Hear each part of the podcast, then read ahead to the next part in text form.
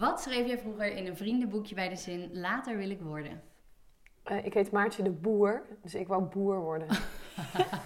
Serieus? Ja. Op de basisschool schreef ik dat in een vriendenboekje. Ik had wel dat ik me niet kon voorstellen dat ik dan zo'n baan kreeg als mijn ouders. Ja. Weet je wel, dat ik echt van... Toen al dacht je dat? Ja, ik dacht ja, maar je hebt maar één leven, daar moet je wel alles uithalen. Oh, wat was dat dacht ik wel. Bij? Ja. Maar wat schreef jij vroeger in een vriendenboekje?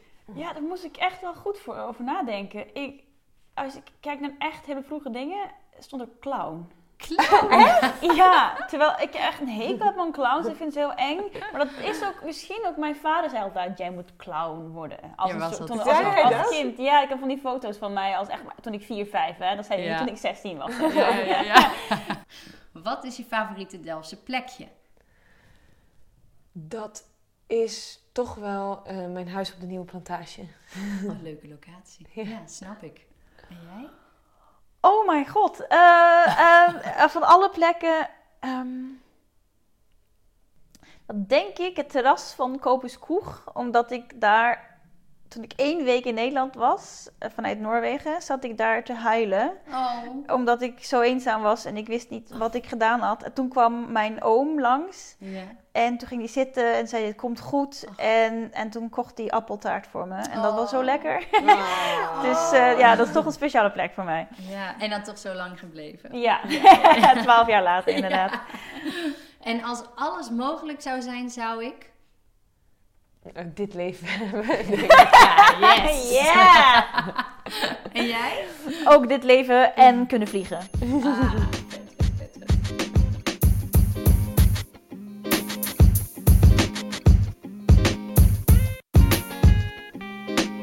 Welkom. Wat leuk dat je luistert naar deze podcast waarin ik je meeneem in het verhaal van een inspirerende Delftse ondernemer.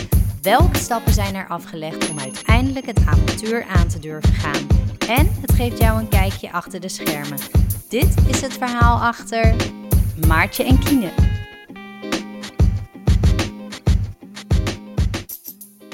Vier theatershows geschreven, optredens op Oerol en Lowlands, verschillende tv- en radiooptredens en zelfs een eigen documentaire. Deze 2 meiden bruisen van de musicaliteit. In hun fluoriserende pakjes geven ze op dit moment deurmatconcerten. Wat doe je als artiest in coronatijd wanneer je niet mag optreden in de theaters? Wat doen ze als ze hun energie niet kwijt kunnen? En hoe is het om even niet dat applaus te kunnen ontvangen? Ik ga in gesprek met Maartje de Boer en Kine Handlikken en hoor je het verhaal achter Maartje en Kine.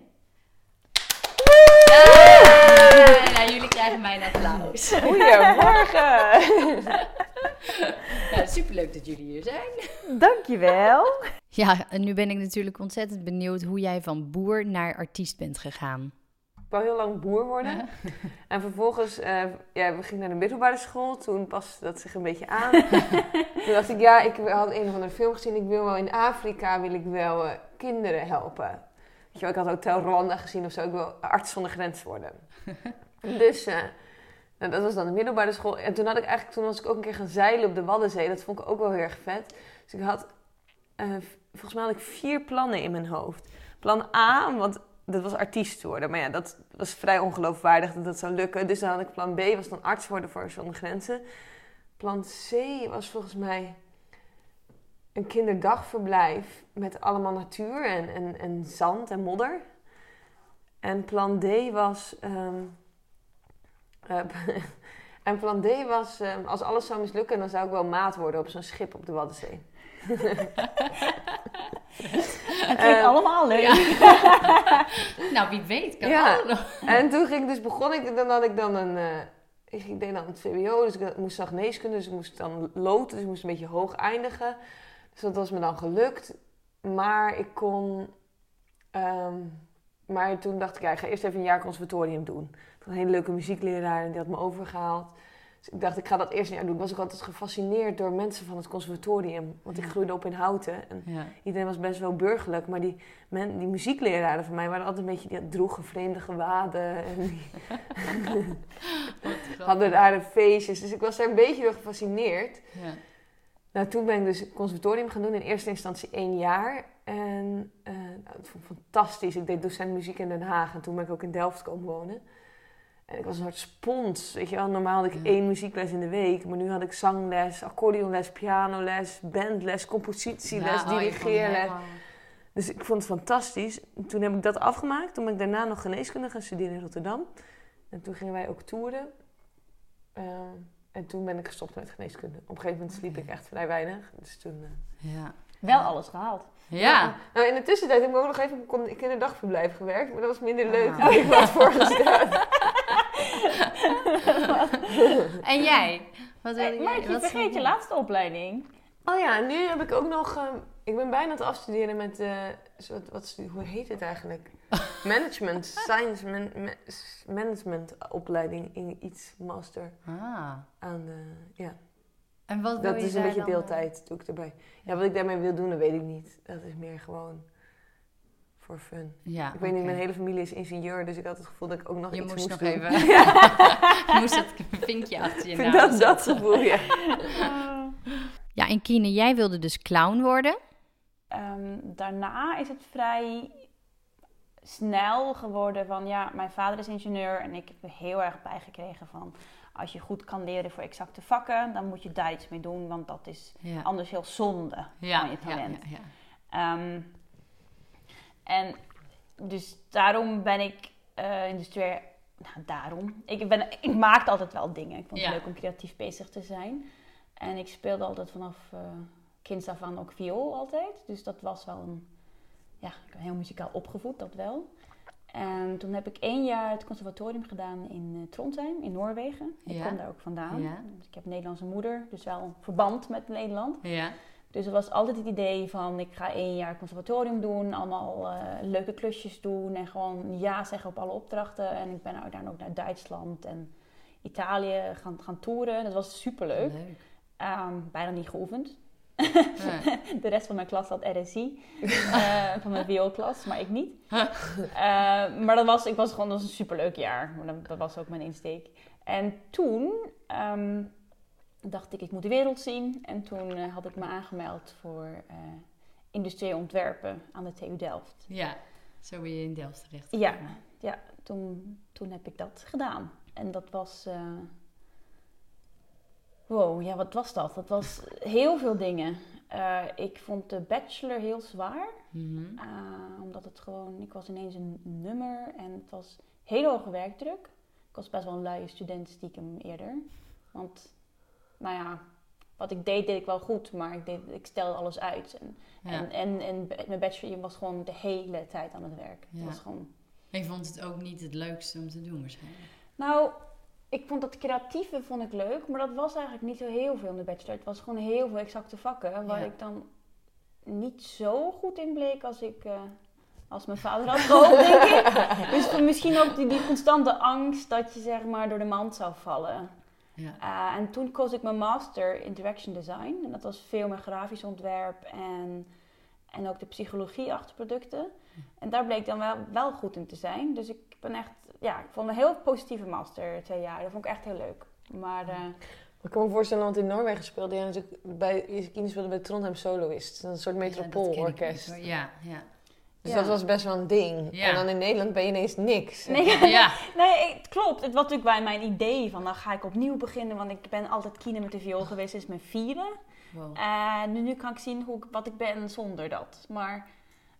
Dat ging ik niet mee. Ja, ik ben ook een keer naar de... Ik ga natuurlijk niet Delft afkraken hier. Maar ik ben bij Crash Naar Musica, dat orkest, ging ik meedoen. En volgens mij was het hartstikke prima hoor. Maar alleen maar... Ik kwam dan van een best wel hoog niveau spelen naar zo'n amateurniveau. En dat vond ik dan...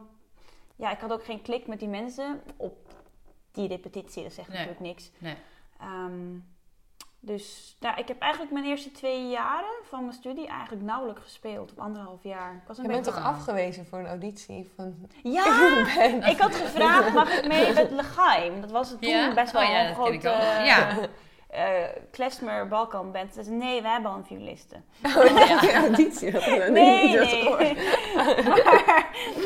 Later, ik heb dit tegen hun verteld ook. Want het was via iemand die ik dan vroeg. Maar nu dikke vrienden. Ja, dus dat is helemaal... Maar ik daardoor, maar ik gewoon mezelf wilde een beetje herontdekken als muzikant. Ja. Ben ik ook ineens Ierse muziek gaan spelen. En ook de volkmuziek uit Noorwegen.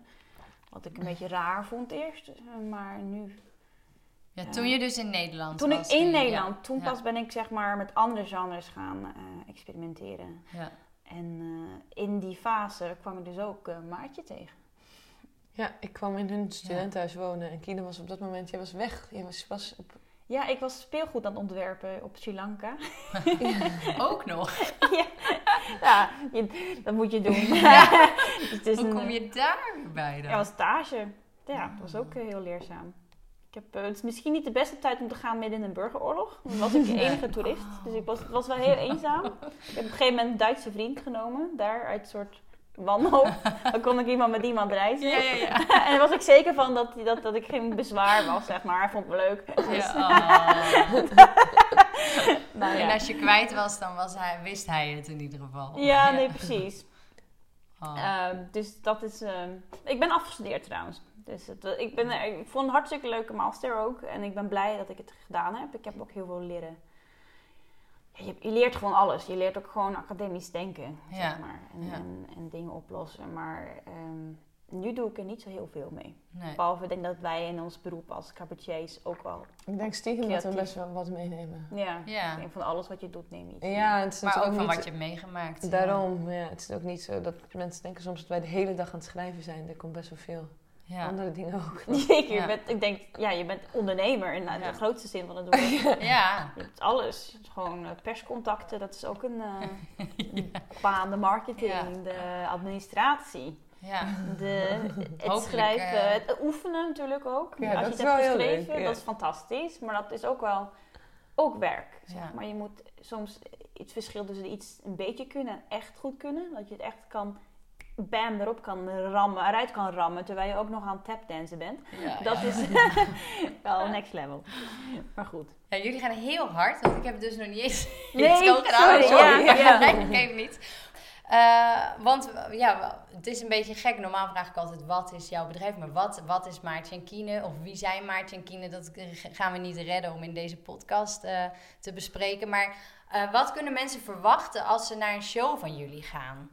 Wie zijn dan Maartje en Kine? Nou ja, je kan heel veel ons verwachten, maar het is een soort van mix tussen Bach en Beyoncé, madrigalen en volksmuziek. Ja, keer tapdance. Precies, we noemen het zelf ook een beetje instrumentale, muzikale variété nouveau. Ja, muzikale comedy, ik weet het niet. Ja.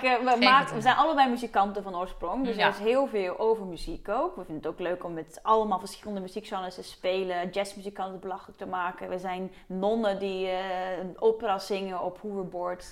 Het is gewoon alles met en over muziek en ook schieten we soms uit naar de actualiteit of waar we mee zitten en ons gevoelsleven. Ja.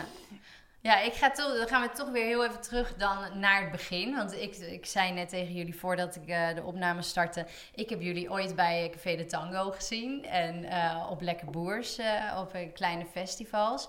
Hoe is dat dan ontstaan? Want jij was heel even gestopt met muziek maken. En jij was er mee bezig. Toen hebben jullie elkaar ontmoet. Wat gebeurde er toen?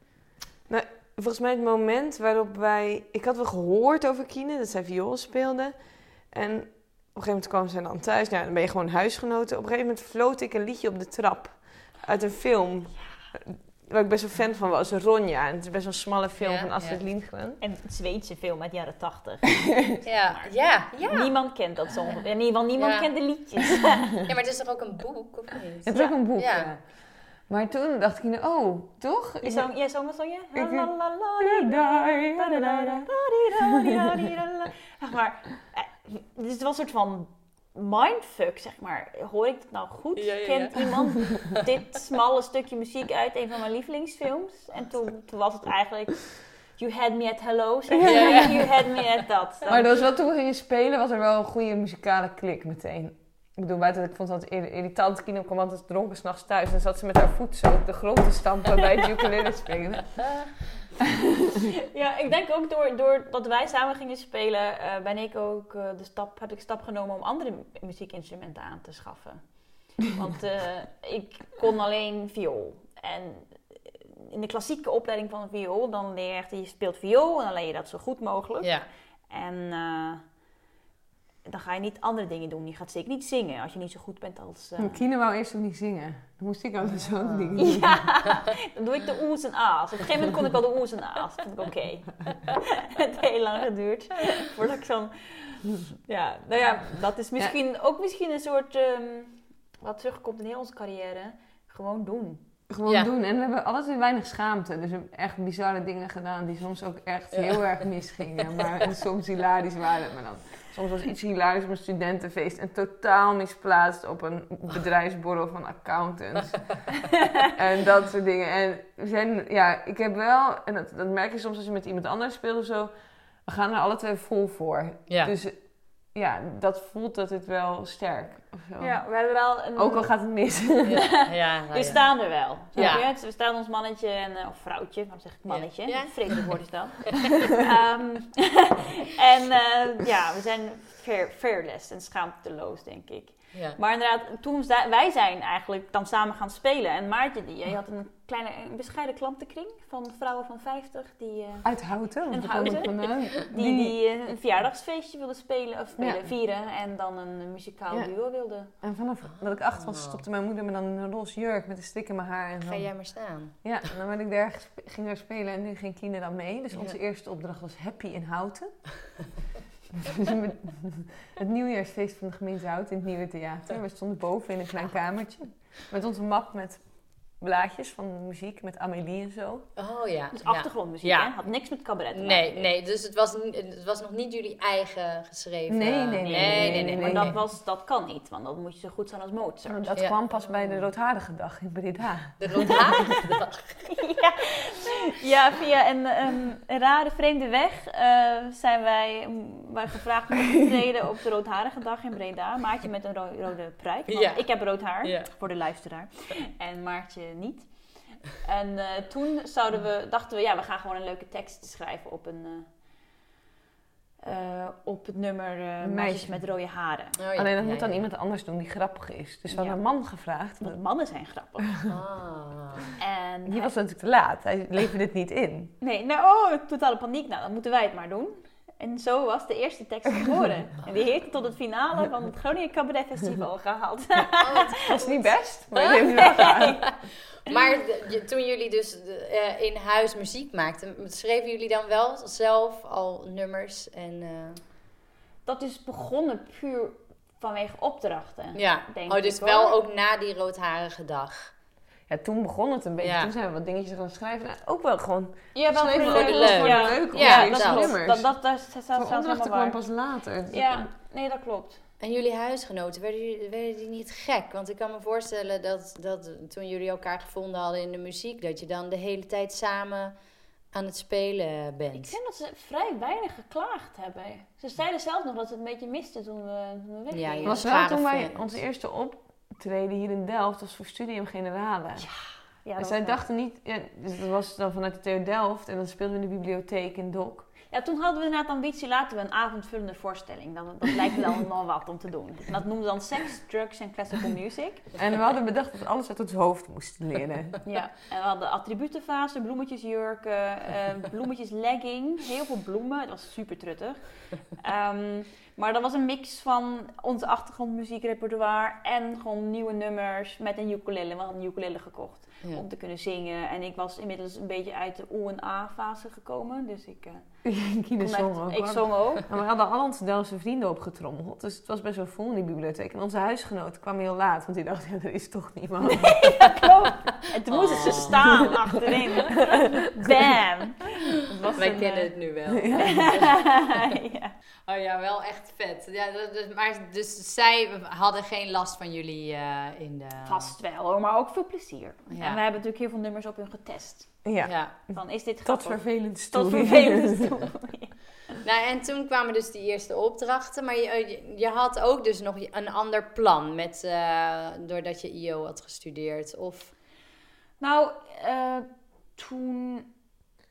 toen ik afgestudeerd was, heb ik inderdaad volgens mij 2 dagen per week als ontwerper gewerkt voor het bedrijf waar ik afstudeerde. En Maartje was toen ook aan het studeren.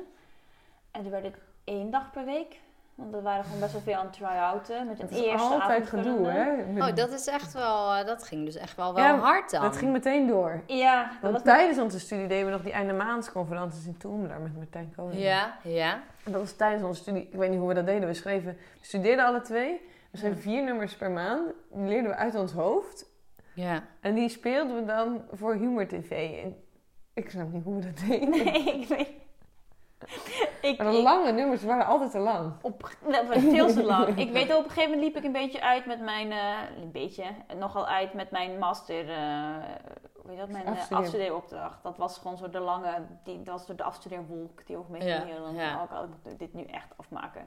Dat was het laatste dat nog moest. Toen waren we volop einde maand aan het doen. Ja, maar we sliepen gewoon heel weinig, denk ik ook. Maar op een gegeven moment... Dat is verschrikkelijk. Alle mensen die misschien TEDx Delft hebben gezien... dan hebben we een lange soort voordracht. Want dan waren we precies in die fase wat ik net afgestudeerd was. Ik was dus aan ontwerp aan het werken. Ook als try-out met de nieuwe voorstelling. Ik studeerde geneeskunde en dus die nieuwe voorstelling. En we hebben dus een speech of een talk over hoe dat prima te combineren is. Je moet gewoon prioriteiten stellen en gewoon ervoor gaan. En dan komt het wel goed. Dus ik hoop dat... niemand dit gekeken heeft en gedacht heeft... als zij het kunnen, moet ik het ook wel. Want daarna, we hadden bijna een burn-out en we zijn gestopt met... 2 weken na die talk zijn we alles gestopt.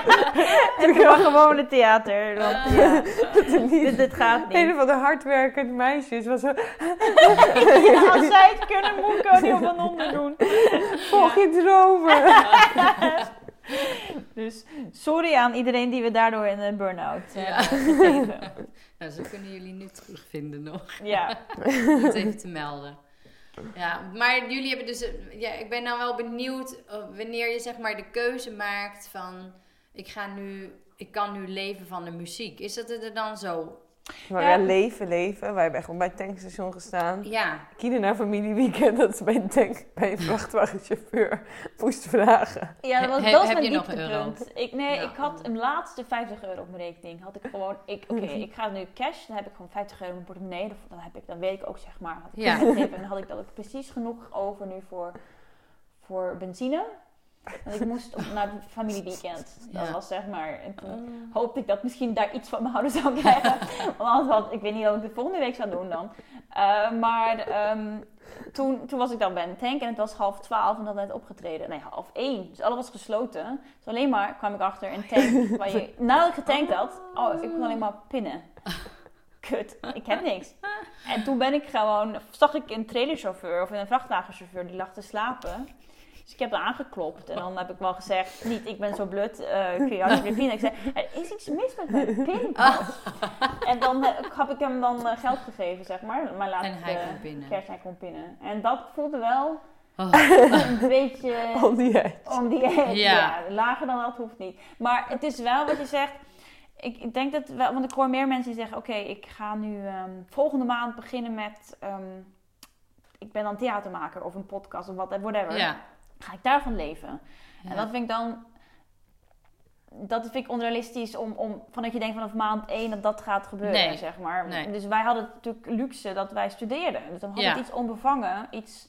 We speelden gewoon overal waar we konden spelen. Alleen ik de auto van mijn ouders en dan reden we voor €0 naar Lutjebroek. We hebben zo lang voor €0 of €200 voor een optreden. Ja, dan had je net je reiskosten eruit of niet. Ja. Dus dat moet allemaal wel. Ja, dat kan via een snelweg als je geluk hebt, maar ga er niet vanuit. En op een gegeven moment doe je het. En omdat je het leuk vindt. Als je alleen maar denkt, ik doe dit omdat ik beroemd wil worden, dan hou je het niet. Maar dat is misschien nu ook anders. Nou, misschien als je echt een talentenjacht wint of zo. Als je echt de Voice of Holland wint. En we spraken van de week met Karel de Rooij van Mini en Maxi. Toen hij groot werd, waren er maar 3 televisiezenders. Ja. Dus toen zijn show op televisie werd uitgezonden, zaten zijn zalen vol. Ja. En dat is niet zo nu.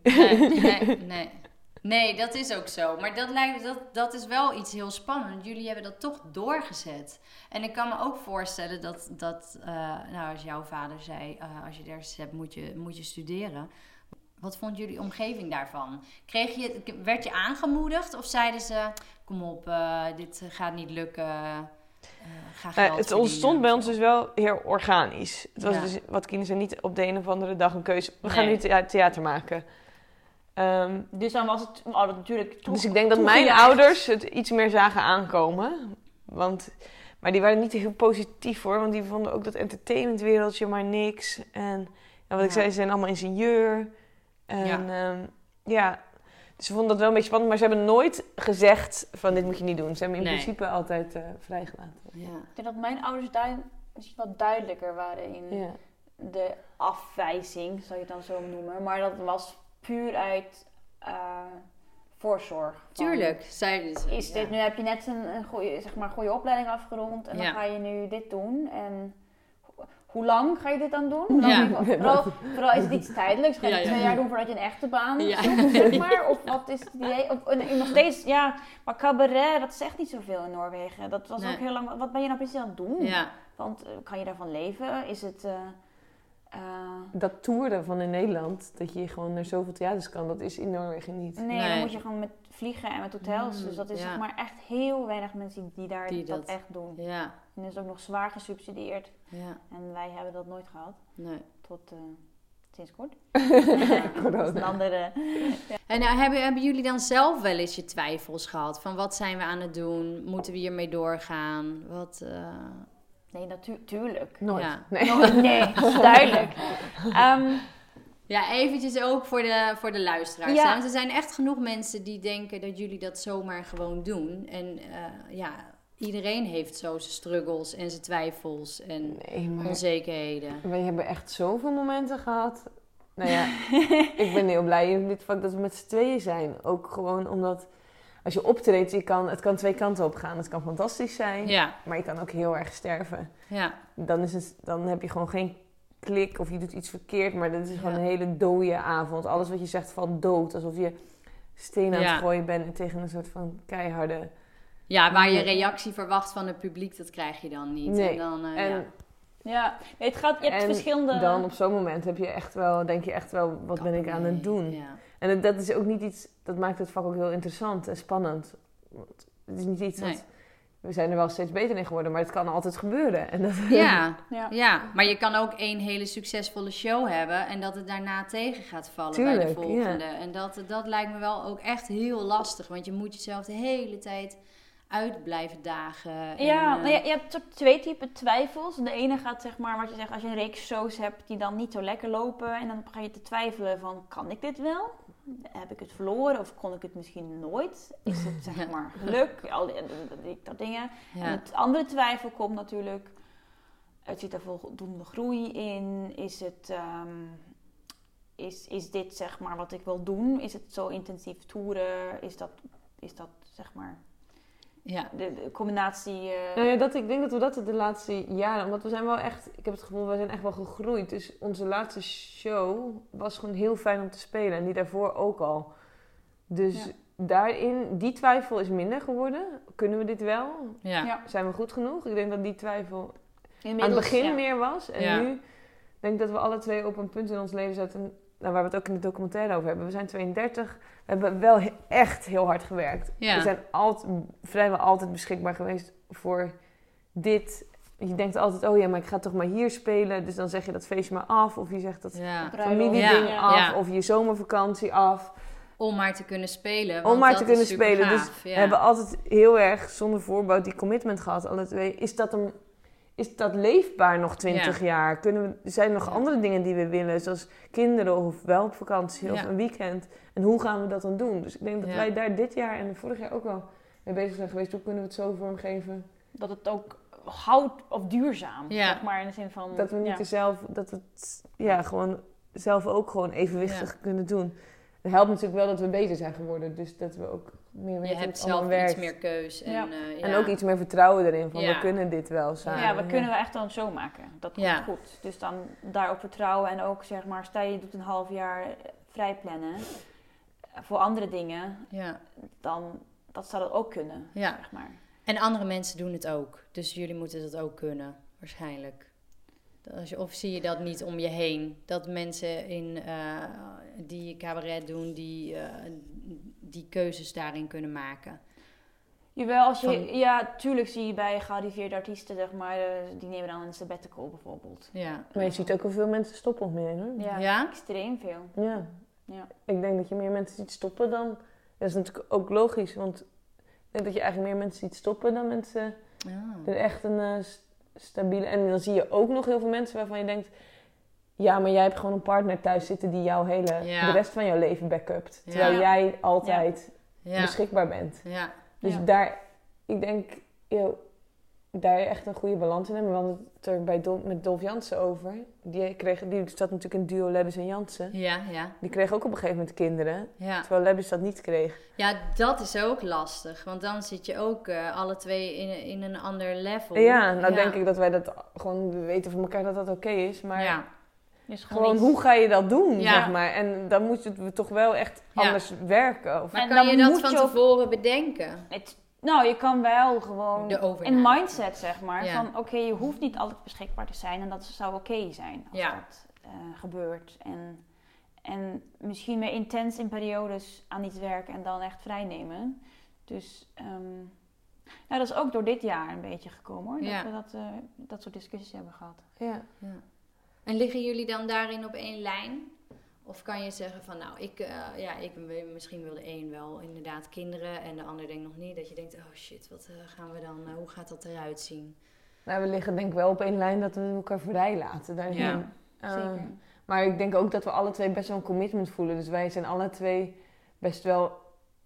Het zal niet aan mij liggen dat dit niet lukt. Nee, dus we moeten echt, echt tegen elkaar heel erg... Ja. De ergste zijn we bijna zelf. Ja. Ja. Dat je dan denkt van, oh, ik heb weekend, ik kan nog wel even dit doen. Terwijl je eigenlijk gewoon die ander het helemaal niet erg vindt. Je hebt weekend, dus als je één keer weekend hebt... Want dat is natuurlijk ook in ons vak, hè. Alle weekenden zijn weg. Dit was het eerste jaar door corona dat wij... Ja. bij feestjes konden zijn die er niet waren. Ja, je hebt ineens echt wel een andere agenda, een ander leven. Ja, want maar we hebben dus ook wel veel misschien opgeofferd, ondanks dat het niet zo voelde. Want het was het liefste deden. Maar... Ja. Je prioriteiten lagen ergens anders. En dat je bent toen helemaal vol daarvoor gegaan, wat ook prima is. Maar dat betekent automatisch dat er andere dingen... naar de achtergrond gaan. Dus minder met je vrienden of... Ja, of gewoon toch wel dingen die ook belangrijk voor je zijn. Afzeggen of niet doen. Ja. En, dus we zijn nu ook iets meer aan het zoeken van hoe kunnen we dat ook doen. Ja, maar nog niet gevonden. Nog steeds een beetje in die zoek. Nou, we hebben ook wat heel concreet gewoon een paar weken daar en daar gewoon vrij gepland. Zeg maar. Ja. Ook voor... Dat deden we nooit. Dat was altijd gewoon, oké, geef mij maar het tourschema maar. Ja. En dan zien we wel wanneer we vakantie kunnen hebben. Terwijl we nu zeggen, oké, we plannen daar en daar een maand vrij. Maar, dus dat is ook, ik denk dat het een ongoing proces is wat nooit zal stoppen hoor. Dat je gewoon bezig bent met hoe manage je dat. Nee. Ja. Maar we zijn nu wel beter in, hebben dan en dan vakantie. Blok dat. Ja. Ja. Dan zijn we niet bereikbaar. Ja. En in ons achterhoofd, oké, deze aanvraag, oké, hoeven we die echt te doen? Want het is eigenlijk niet handig. Nee. En dat we dan iets, denk ik, meer geneigd zijn. Om iets eerder te zeggen, nee, doen we niet. In plaats van bij alles automatisch. Ja, leuk. Ja. Ja. Het blijft altijd lastig en het worden. Is ook, je doet het ook graag en het is ook leuk. En dat is gewoon een afweging die je altijd mist. Ja. Maar ik moet wel zeggen, het is wel... Tuurlijk heb je slechte dagen, maar het is wel een baan, om dat te noemen. Ja. En waar ik echt wel met heel veel plezier aan werk. En ik heb ook echt zin, zeg maar soms 's avonds, ik wil dit nog even afmaken. Ja. Of dit, of iets grafisch maken. Of ik kan even van alles met muziek. Mijn soort van twee dingen waar ik heel erg aan door kan gaan is... Als we hebben audio-opnames gemaakt en ik moet dat fixen. Dan kan ik echt helemaal in nerden. Dat vind ik heel leuk. Ja. En alles met... grafische dingen. En als we een tekst hebben die dan nog af moet, het zangtekst dat net af moet, vind ik ook heel leuk. Maar echt, jij bent echt beter in echt teksten, zeg maar, schrijven en verhaal maken, vind ik trouwens. Ja, ik kan het hebben met een plan, dat ik het ook heel fijn vind om even zo... En dat is het ook, van als je gewoon die tijd hebt om even gewoon zelf eraan te gaan zitten, dan dat is ook heel erg fijn, zeg maar. En met muziekjes, ik kan helemaal... Dan wil ik een of andere tokkel leren op gitaar en dan... Of met editen, met video-editen heb ik het dan. Oh, ja. Ja, ik heb jullie documentaire gekeken. Ik heb er echt wel van genoten. Ja. Ja, ik heb ook heel hard aan gelachen. Nou, die is gemaakt door Marcel de Vree dan weer. Ja, maar we hebben natuurlijk de clipjes allemaal zelf geëdit die erin zitten. Ja. En hoe was dat toen corona was en jullie zouden een nieuwe show gaan spelen? En toen lag alles stil. Dan krijg je toch ook error als je altijd een volle agenda hebt gehad. En het is dan... Hoe... Ja, het eerste wat ik voelde, allebei, was gewoon even opluchting trouwens. Want we zaten toen op het moment, we zaten in zo'n sneltrein, zeg maar. Het was, we hadden première over een week van onze nieuwe show. We zaten met een project met allemaal harmonieorkesten. Ook eentje in Delft, ook eentje in Deurne. We zouden er dan zo'n klassieke avond mee maken. Oh, we zaten in een cd-release. Ja. Oh ja. Dus we dachten eerst, dat zou het dan misschien een maand duren of zo. Een paar weken is niet erg. Eigenlijk fijn. Gaan we nu gewoon knallen, ons album afmaken. En dan zag je het ook bijna zitten. Want ik dacht, hoe gaan we... De cd waren we zo in kleedkamers tussendoor aan het opnemen, zeg maar. Ja. Dus toen dacht ik, oké. Maar ja, we weten allemaal wat toen gebeurde. Het was niet een maand. Nee. En toen in die zomer hebben we echt alle twee wel echt dips gehad. Dat het echt niet zaten. Dat we ook echt dachten van... moeten we misschien even een andere baan nemen. Ja. Ja. Of even gaan lesgeven of zo. Ja. En dan iets ontwerpen. En toen, want wij vroegen nooit iets van een fonds of subsidie aan. En toen kwamen natuurlijk allerlei van die corona-hulpfondsen voor artiesten. Waarbij je allerlei plannen kon indienen. En toen ging er eigenlijk een wereld voor ons open van... We zaten altijd in die molen van 2 jaar toeren met een show. Dan een nieuwe show maken. En dan weer 2 jaar toeren. Er zijn allerlei andere dingen die we kunnen bedenken. Ja. Toen bedachten we de mini-concerten voor alleenstaanden, alleengaande en andere nabestaanden in december. En dan voortdurend veranderende show Speelbeesten, waar we nu nog een half jaar mee gaan toeren. Een soort coronaprogramma. En nou, die documentaire dus. Nee, dat is dan gewoon door de NPO gemaakt. Maar... Dat was ook heel veel werk en heel erg leuk. Maar dat kwam ook langs op ons pad in dat jaar. Dus ik heb het gevoel... En toen... Ze zijn nu bezig met een festival. Dus er zijn gewoon allerlei andere dingen... wat ook wel weer nieuwe deuren openen voor ons. Ja. Dat het ook op een andere manier kan... in plaats van zo strak 2 jaar toeren. Ja, je zit echt wel in dat mechanisme. En daar waren we ineens uit. En toen, na die complete paniek... kwamen er andere ideeën en mogelijkheden. Ja. Van wat kunnen we doen binnen deze mogelijkheden. Ja. En... we hebben ook gewoon fijne, goede mensen om ons heen. En... Ja, want die show Hoge Noten, ga je die dan nog kunnen spelen? Of is dat zo dat het niet meer past in waar jullie nu zijn? Of waarin jullie nu weer zijn gegroeid ook? Of je kan er waarschijnlijk wel elementen sowieso uithalen. Maar moet je die omzetten als je hem weer gaat spelen? Nou, natuurlijk moeten we er nog achter komen als we hem echt gaan spelen... En misschien komt er een lied dat we denken, nou, dat is niet aan de hand meer. Ik weet niet of we nog op schoot kunnen zitten bij iemand. Nee. Goeie. Nee. En ook niet spuggen. Spuggen is jou in. Maar gelukkig is Hoge Noot vrij tijdloos qua thematiek. Het gaat over het muzikant zijn, het muzikantenleven. Het zou kunnen dat misschien de liedjes die wij nu hebben geschreven... eentje erin willen hebben, omdat dat dan meer aan de hand voelt. Dat moeten we even zien. Maar in principe denk ik dat die heel mooi gespeeld kan worden nog. En ik heb ontzettend veel zin in hier. Ja. Ja, het was een beetje ons paradepaardje. Dat voelde als thuiskomen. Dat dit was echt de show. We hebben natuurlijk die daarvoor gemaakt. Ja. Dat deze 4e...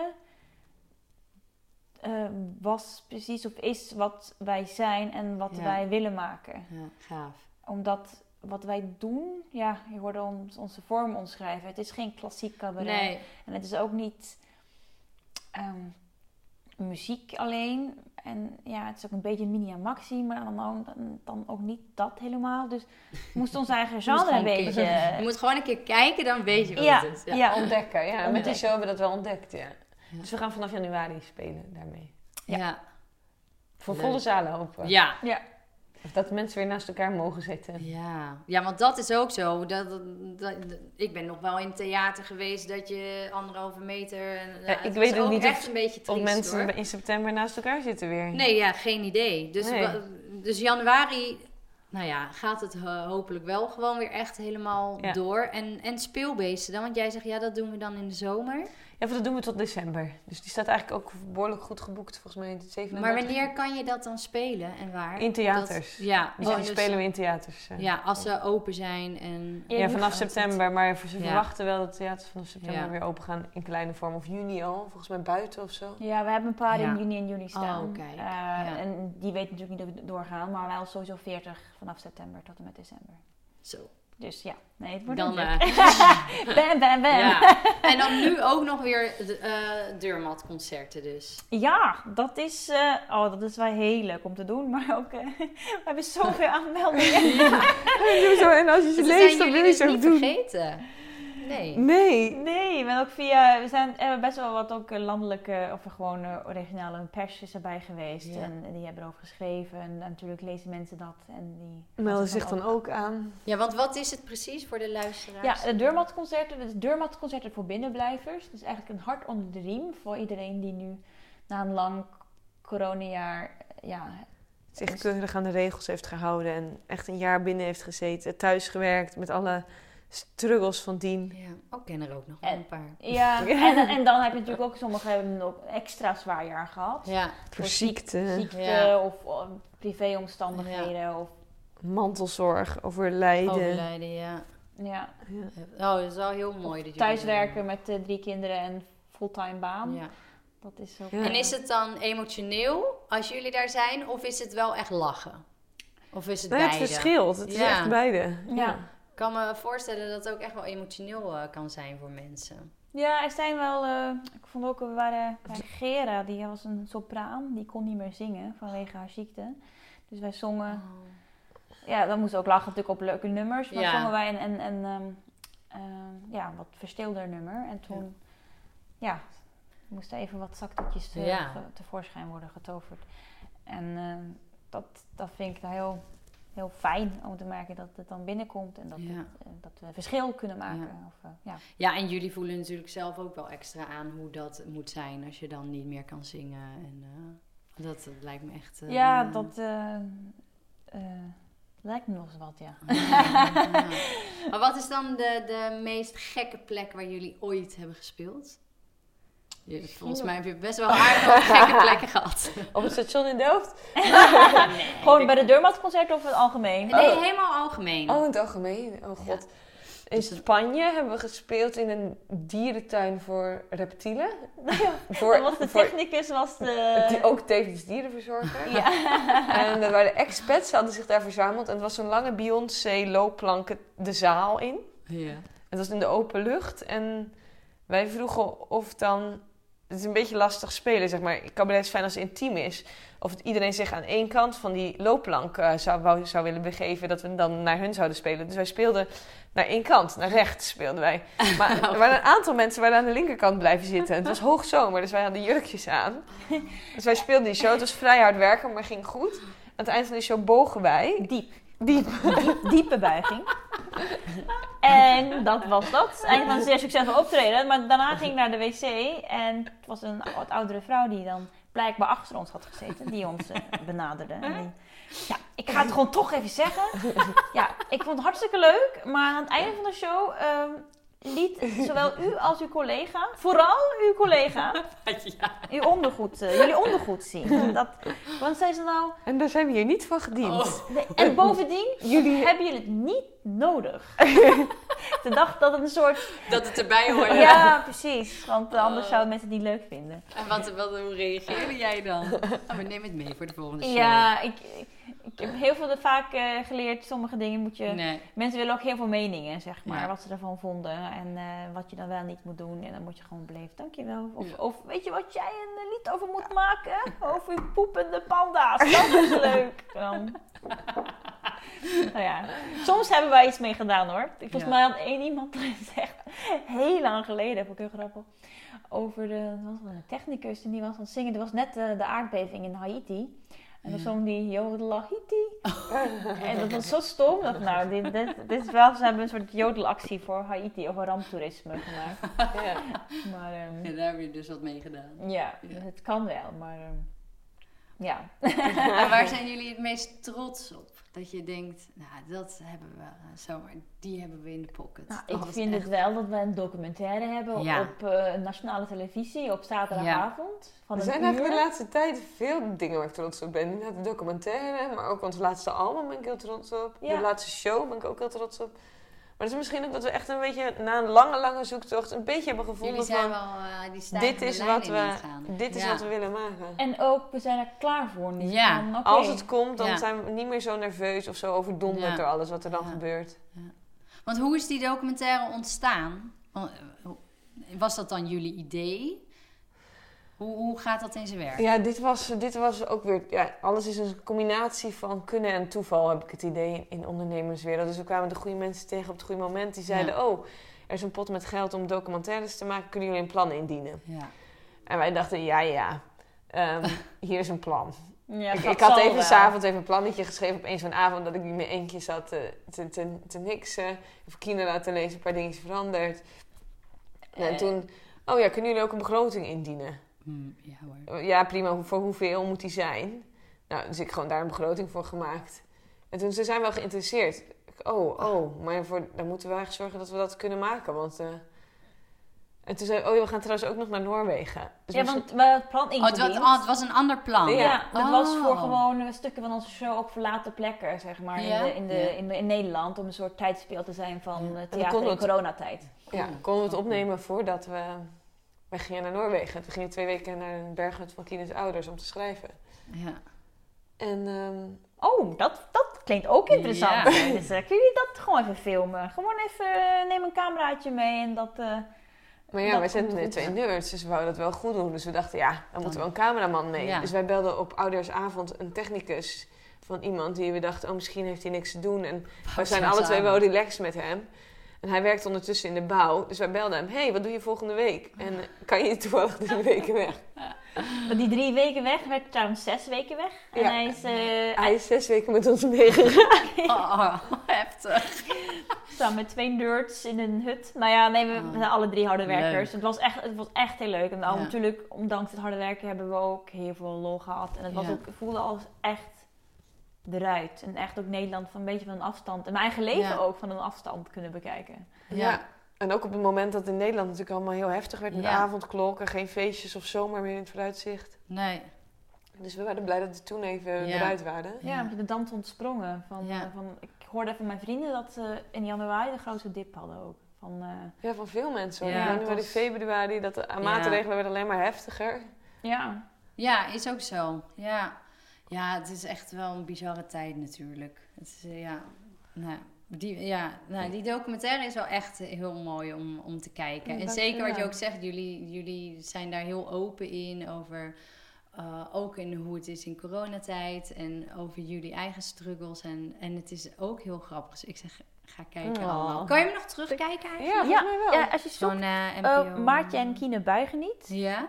En dan staat hij op NPO Start, is hij sowieso terug te vinden. En op ons Instagram, volgens mij hebben we ook een link daar naartoe. Dus dan kan je...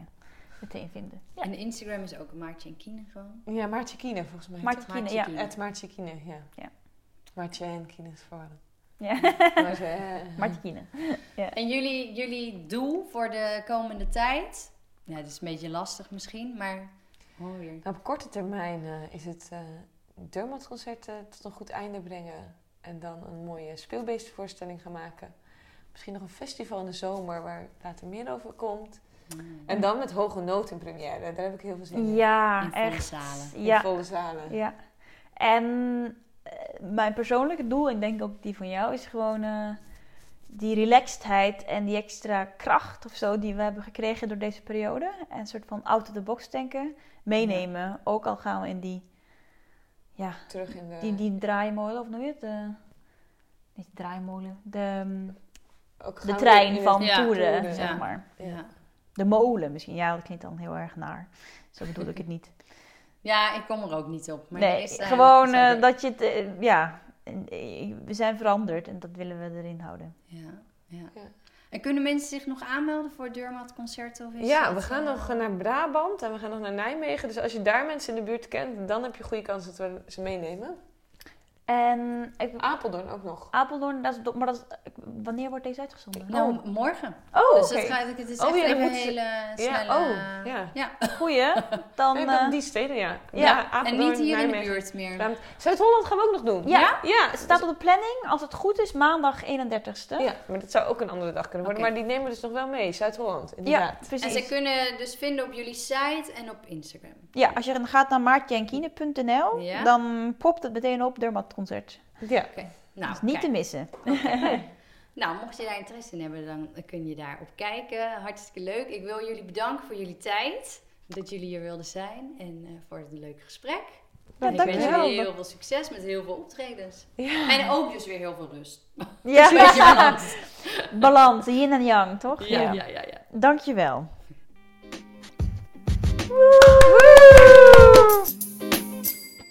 Bedankt voor het luisteren. En vond je dit nou een leuke aflevering? Wees dan zo lief om te liken, te delen, een hartje te geven of te abonneren. Daar help je mij en de ondernemers mee. En wil je meer informatie over mij? Kijk dan op www.tamaravreugdeneel.nl. Tot de volgende!